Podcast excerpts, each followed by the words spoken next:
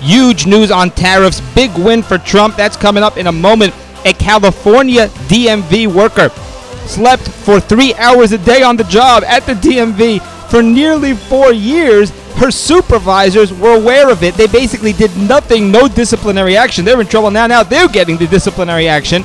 The supervisors, the employee still works at the DMV. Between February 2014, December 2017, she slept through 2,200 hours of work, cost the taxpayers $40,000. And then we wonder why the DMV is so incompetent, why it's such a miserable place to be.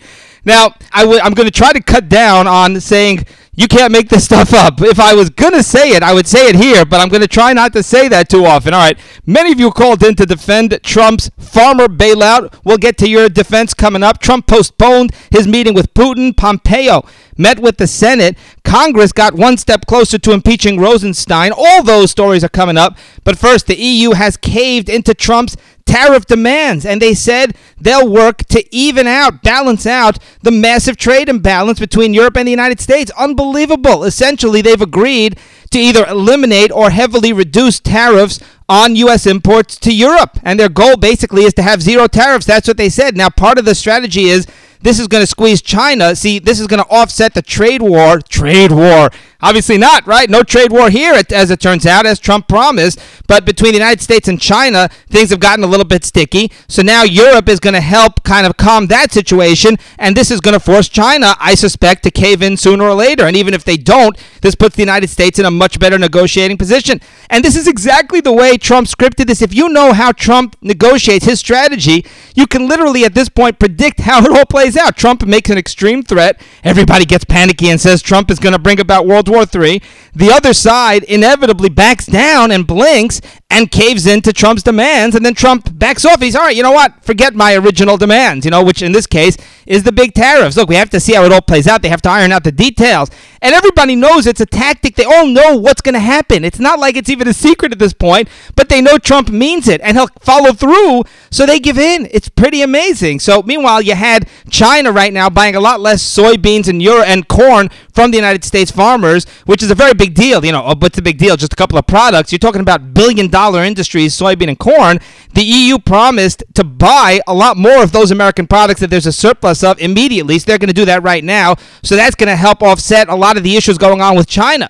So this is a major victory for Trump. China stopped buying as much of these these uh, products to get back at the United States, and partially because they've gotten more expensive because of the tariffs. So again, they're ham or well, at least China has other expenses. So this is how they're evening it out. Whatever the technical details are, but it turns out no trade war.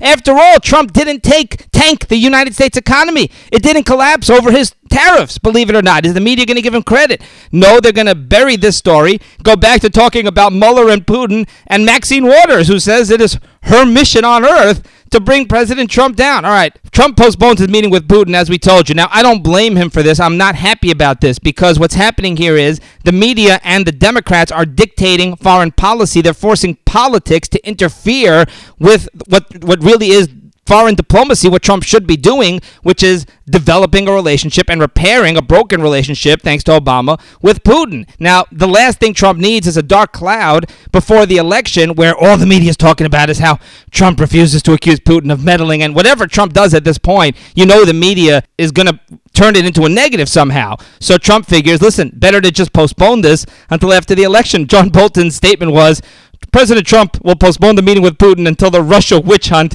is over sometime next year. So the media is still gonna rant and rave about Russia collusion before November. We know that, but without the Putin meeting, then it's just gonna be just empty noise. And if anything, it's gonna help disc- the media discredit themselves because people know that the Mueller story is pretty much crumbling at this point. People get it, you know. But with with, with a Putin meeting, another Helsinki two, that would just cause problems that Trump and the Republicans don't need right now. So again, media and the Democrats are dictating American foreign policy because of their hysteria. That's not a good thing. Now, meanwhile, Mike Pompeo, Secretary of State, uh, was on Capitol Hill, was in Congress, had a meeting with senators, and these Democrat senators, they were on the attack. All they're doing is pretty much showboating there, and they're just trying to get their soundbite in, especially people like Cory Booker, who wants to run for president against Trump in 2020, and a few other senators who are trying to build a name for themselves. So they're going at it. They're just unloading on Mike Pompeo, grilling him, saying, Tell us about his meeting with Putin, his closed door meeting with Putin.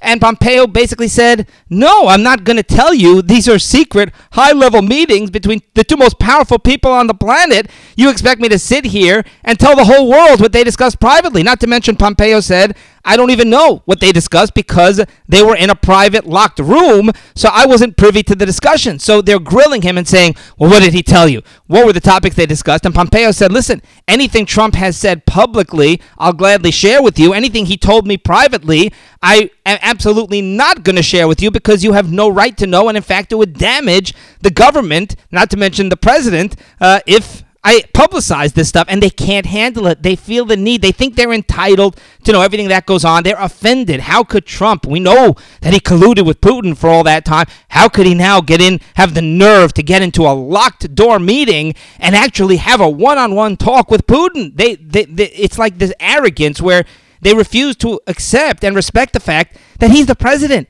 and Putin is the president of Russia. And these are like literally the two most powerful people on the planet. And no, Cory Booker, you don't have Russia. Pompeo's like, listen, I'm not going to tell you. They said, but he told you. If Trump told you, why can't you tell us? And he's like, well, the president could tell me his one of his top advisors, the Secretary of State, state secrets and private conversations that he had with foreign leaders. And it doesn't mean I have to come here to the Senate and disclose all that stuff and like somehow just reveal all of the secrets and they don't get it. And again, like I said, they do get it. You know, they just wanted the soundbite. You know, but apparently it got very, very testy. All right. Meanwhile, Congress, they're about to go on recess. If you had told me that Congress had been in recess for the last two months, I would have believed you. I mean, do, do, does anybody even notice? Have they gotten anything passed here in the last few months? I haven't noticed a single thing, but either way, this time they're officially going on recess. You know, they're only going to be in session for three weeks. Between now and November, they will be in session for a total of three weeks. Well, they have to go and campaign, right? Look, big re-election here coming up. We can't expect them to be in Washington. These are busy people. But anyway, uh, before their recess, they did move the budget one step closer. We told you about this budget that has to be passed, I guess, by the end of September to avoid a government shutdown. And the budget funds $5 billion for the wall. However, as we've told you, the Senate is refusing to even look at that. But the budget does fund $5 billion for Trump's wall which would be nice if it happens, which is probably not going to happen. Uh, again, now they're going on recess. This didn't pass the House. This just got through committee, so it's not going to be voted on here for another few weeks. Meanwhile, uh, uh, Jim Jordan and some other conservative uh, Freedom Caucus congressmen members uh, have filed articles of impeachment against Rod Rosenstein. They've been threatening to do this. They filed articles of impeachment. Now, folks, what does this mean practically, these articles of impeachment? Well, okay, come close. I'm going to tell you practically exactly what this means, okay? Pay attention. Nothing. This means absolutely nothing because Rosenstein will never get impeached. Even if he gets impeached, he still has his job, but he's not going to get impeached. See, uh, this thing, it, it, it, look how they've been threatening it for who knows how long. They finally did it and they did it right before they waited and pushed it off right? They did it right before this long recess because they know that the, the bureaucracy and red tape they know nothing's going to come of it. So this is a pr stunt. The media sees that. Everybody knows that. It's a pr stunt because even if something happened on this unless it was considered a, a privileged situation, in which case they would speed it up, but nobody's calling it that. Uh, they're not going to be voting on this for weeks and maybe months. And even if they vote on it, it's not going to pass. And even if it passes, all that does is then he goes to trial by the Senate. It would take two thirds of the Senate to actually remove him from office. Now, guess how many government officials, federal government officials, have been removed from office in U.S. history? Trivia. U.S. history, how many federal government officials were removed from office as a result of impeachment? Zero. Zero. Clinton was impeached, and and others have been impeached, but impeachment just means it rarely happens, and even when they do it, it just means that it goes to trial. It's like the equivalent of an indictment, and then they actually have to go to the Senate for a trial. The Senate would need two thirds in order to ouster him. So it's a statement. You know, maybe it's a good thing because the bottom line is if they did impeach Rosenstein, at least that would put a lot of pressure on him. Now, just as a quick reminder, what has Rosenstein done? Well, many things. He signed on one of the renewal applications uh, for FISA warrant to spy on Carter Page. That had to be re- renewed every few months. And Rosenstein, despite the Steele dossier being completely basically fabricated, a completely bogus document, totally unverified. Rosenstein signed on to, to the uh, renewal warrant uh, for Carter Page, signed on to the renewal application request from the FISA court, and didn't bother him at all the fact that the Steele dossier was paid for by the Democrats opposition research, and that was the main piece of evidence uh, used to spy on Carter Page. Now he has he's the one who appointed Bob Mueller. Let's not forget that. And by the way, those indictments of Russian nationals on the eve of Trump's Helsinki tri- trip, you can thank Rod Rosenstein for sabotaging his boss, President, his boss, President Trump. It just amazes me. Rosenstein works for President Trump. He was appointed by President Trump. You would literally think that he was an Obama appointee. And yeah, he's a total establishment guy. He worked in the government under Obama as well. And so he's very, very much part of the swamp. Now, he has allowed the Mueller probe to expand way, way, way beyond Russia collusion and, you know, what it really should be about. And it's dragged on. I mean, Uh, over $20 million in expenses. All that's because of Mueller. Mueller could have limited it. He could have you know, he could have fired, I'm sorry, not Mueller, Rosenstein. Rosenstein could have limited it. He could have fired Mueller by now. He certainly could have pressured Mueller to keep it much more focused instead of just all over the place with Flynn and Manafort and all these and their family members and bankrupting those people and all the other these Caputo, all these other people who are totally, totally irrelevant, have nothing to do with Russia collusion. And a lot of the indictments are about stuff that happened 10 years before Trump even ran for office. Amazing. Now, of course, Rosenstein has refused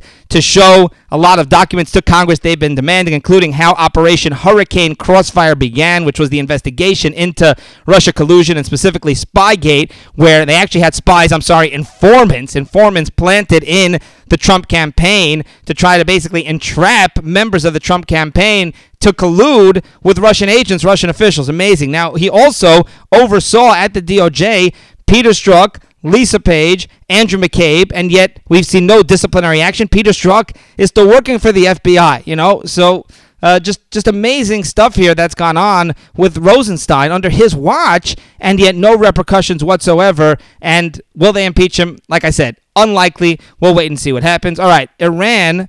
Big news out of Iran. They've replaced their head of their central bank, and it may not seem like a big deal, but it is because it shows the level of panic right now the Iranian president Rouhani and a lot of top Iranian officials, leaders are very panicky. Their economy is tanking very, very quickly. You're talking about food, water, basic supplies, uh, you know, bread and eggs and basic food staples that the Iranian people cannot find. They cannot buy it, and their currency is close to worthless right now. So their economy is in terrible shape. And believe it or not, U.S. sanctions uh, as a result of President Trump pulling out of the nuclear deal, they haven't even taken effect. August 6th, the first round of sanctions go into effect, and then a bunch more happen later, I think in September or in October.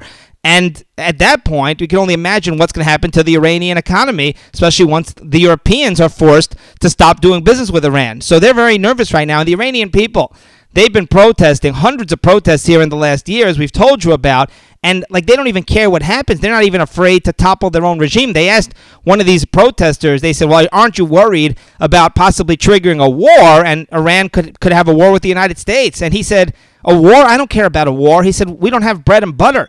I don't have basic meals." To, to eat, and you think that I'm worried about a war. A war is just not what's on my mind right now. So that's a, a very big deal because that could these protests if anything could topple the regime it could happen. Now do i think the regime will topple? No. But do i think that the iranian leaders are going to become so panicky and so concerned about the crisis there and about mass hysteria that they're going to cave in to Trump and they're going to agree to renegotiate the, the nuclear deal. I think that's a very distinct possibility. All right. Uh, one of you, so a lot of you called up about smoking. Some some people, not many, some people called to defend smoking, which to me is incomprehensible. But a former smoker called and actually said that I didn't explain clearly enough and I didn't go through in a detailed enough way what the problems are with smoking. He said, "Yeah, smoking's deadly," which is what I focused on. He said put that aside, the quality of life of smokers, he used to be a smoker and he quit. He said they have a lot of health issues, even, you know, even not necessarily the big health issues, but throughout their lives, a lot of health issues, shortness of breath, and their family members. You know, people who smoke, uh, their family members suffer as well. You know, of course, they have a bad smell and they've got to go out all the time to smoke. And he said they always need a fix. You know, just the quality of life of people who always need a fix. That's not fun, not pleasant. And he also said it can lead to bittul Torah, which is, I thought, a very good point. You know, he says when somebody needs a fix, certain times they just can't control themselves. They have to go out, go out of the beis medrash, and stop learning. And he said, you know, a few minutes here, a few minutes there, it adds up. You know, even a very short amount of time of bittul Torah is still a very, very serious thing. So thank you for pointing that out. Now, another caller called up to point out about the Ninth Ninth Circuit Court of Appeals. Very interesting. We mentioned that you know, they're a very they are known as an extremely liberal and really radical. Like people consider them almost uh, just a group of raving lunatics. The Ninth Circuit Court of Appeals, some of their rulings, which have been overturned by the Supreme Court, they had a surprisingly conservative ruling where they said that the Constitution, Second Amendment, gives you a right to carry an open gun, to carry a firearm openly in public for self defense. So, caller pointed out that there is a new Trump appointee. There's a second one in the works, but there's a new Trump appointee, conservative judge who's now a member of the Ninth Circuit Court of Appeals. And I, I don't know if he actually began yet, but it could be that he was part of this ruling. I wasn't able to determine that for sure, but it certainly makes sense. So then we're already seeing Trump's impact, and that's going to happen more and more because he had a record number of judicial appointees, President Trump, conservatives, that have been appointed to a lot of these federal courts. So great point there. Thank you for that.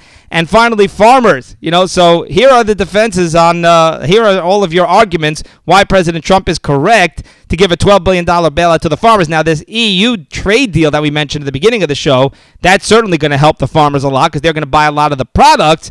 But in addition to that, one one caller said Trump has to do this to protect the economy and basically prevent a recession. This is such a big deal, such a staple to the U.S. economy that if we don't bail the farmers out, that could lead to a domino effect and it could actually lead to a major recession. So that is a very good point. So he's saying this is not socialism where we're deciding to prop up people who can't afford it. What this really is about is bailing out uh, companies, or in this case, farmers and industry, which is integral to the U.S. economy. Okay, fair point. You know, also somebody said it's not socialism because the United States is the reason they're suffering. Trump is what really brought this about. Now, in long term, this should lead to much better things and a much better situation for farmers and for these industries, as we already see with this deal with the EU. But in the meantime, the short term result of higher tariffs can lead to crunches like this and can actually lead to problems. So, since the government caused it, it's not socialism. Socialism is we just redistribute wealth to the people who need it. Here, the government kind of created the problem, which is an interesting point. And, you know, the other point that was made to me by a, a, listener who emailed me, and you could do that. You can email us. You could send a text, as this listener did, to the Jewish News Channel at gmail.com, is Trump is not an ideologue. You know, I always talk about how he's a big spender. Trump is the most conservative president we've had since Reagan and possibly even more conservative than Reagan, but he is a big spender. They all are, except for Rand Paul and a few, very, very, very few individuals who are super conservative slash libertarian. Even Republicans, for the most part, are very, very big spenders. They're just not that kind of conservative anymore. If you're in government, you like to spend. I'm, I'm not happy about that, but it's a fact. So, you know, in that sense, he wanted to win the elections. The farmers are a very big deal for President Trump in terms of his base, that whole industry, rural America, middle America, blue collar America. And Trump's a pragmatist. He's a practical guy, and he wants to win. And if he doesn't bail these farmers out, then that could lead to big problems in November. Another great point. All right, that's going to do it for today. I hope everybody has a wonderful Shabbos. My name is Yaakov M.